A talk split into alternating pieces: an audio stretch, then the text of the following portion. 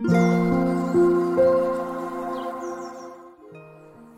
さんこんにちは、なおこです。インタビューライターがお送りするつづるラジオ。このチャンネルでは取材や執筆を通して学んだことフリーランスの暮らしやキャリアについてお話ししています。毎週土曜日朝6時半から聞く力を磨くトレーニングもやっています。気になる方は概要欄のリンクから詳細をご覧ください。えっとこのラジオの名前なんですけれども「つづるラジオ」というふうに名前を付けておりまして私冒頭にインタビューライターがお送りする「つづるラジオ」というふうに言ってるんですがこの「つづるラジオ」ってすごく言いにくくってですね今あのテイク3くらいやってしまいました。すごく噛んでしまってうまく言えなくて毎回ちょっと噛みそうになりながら言ってるなっていうふうに思ってます。はい、見た目はね文字面的には結構収まりがいいんですけれども音としては結構ハードルが高いラジオ名をつけてしまったなっていうふうに思ってます。はいということで今日の「つづるラジオ」なんですけれども、えー、大切な人へのギフトとしてインタビュー記事を送るというテーマでお話をしたいと思います。えっと、まずその前にですねちょっとお知らせをさせてください。あの私初めて Voicyでゲストに呼んでもらってお話を、えー、させてもらいました。えっ、ー、とですね今までもスタエフの中でコラボライブを、えー、月に1回やってきていた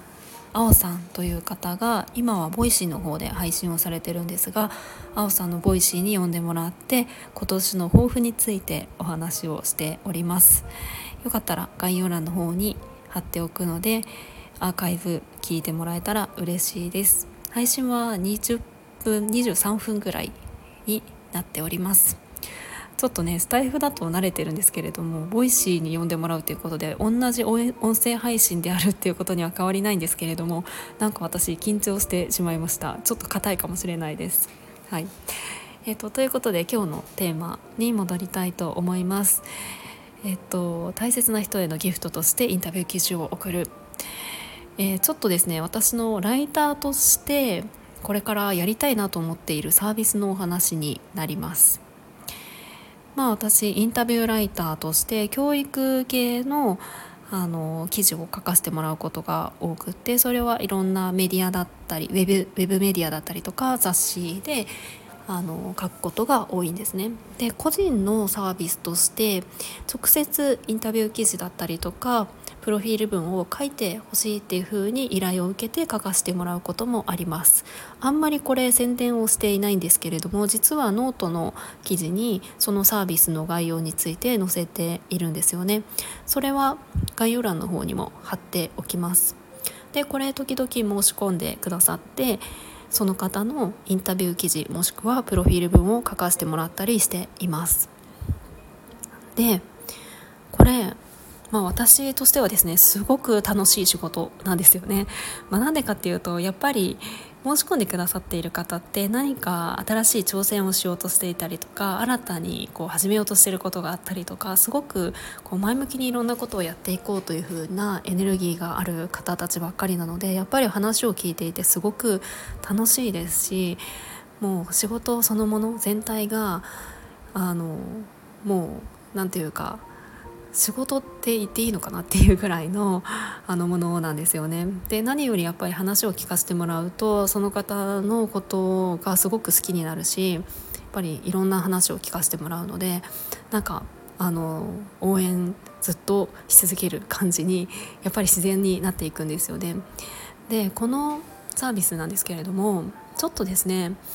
あのこれはこれで継続していくんですけれども新しくちょっと切り口を変えてみたいなというふうに思ってます。それが大切な人へのギフトとしてこの記事を送るということです、えーと、どういうことかというと今までは、えーと、自分のインタビュー記事を書いてくださいっていうふうにその方が申し込んでくださって私が書くっていう感じだったんですけれどもインタビュー記事をギフトにするっていうのはどうかなというふうに思ってるんですね。まあ、例えば、うんと、自分の友達で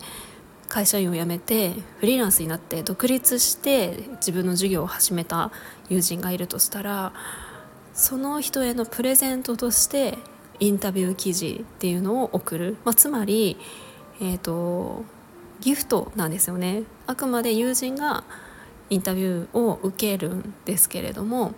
その贈り物なのでお金はあの友人ではなくて送り主が払って友人にプレゼントするみたいなそんな感じにできたらすごくいいなっていうふうに思っていてそれはフリーランスとか、まあ、起業するとかだけではなくって何か挑戦しようとしてることがあるとかあとは結婚をした2人のインタビュー記事お互いのことについてインタビューを、え、させてもらって一つの記事にするっていうのもいいなというふうに思っています。でこれは私一人でアイデアが浮かんだわけではなくてこれ友人から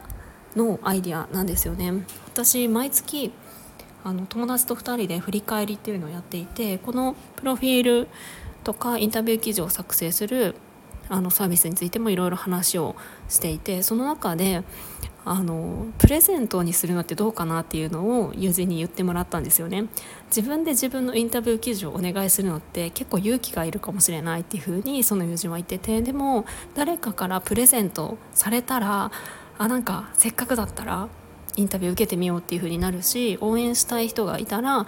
インタビュー記事を送るっていうことができたらすごくいいなっていう風に言ってくれました。えこの発想は私にはなくってあなるほどなっていうふうに思いました。もちろん自分で申し込んでもらうっていうのはすごく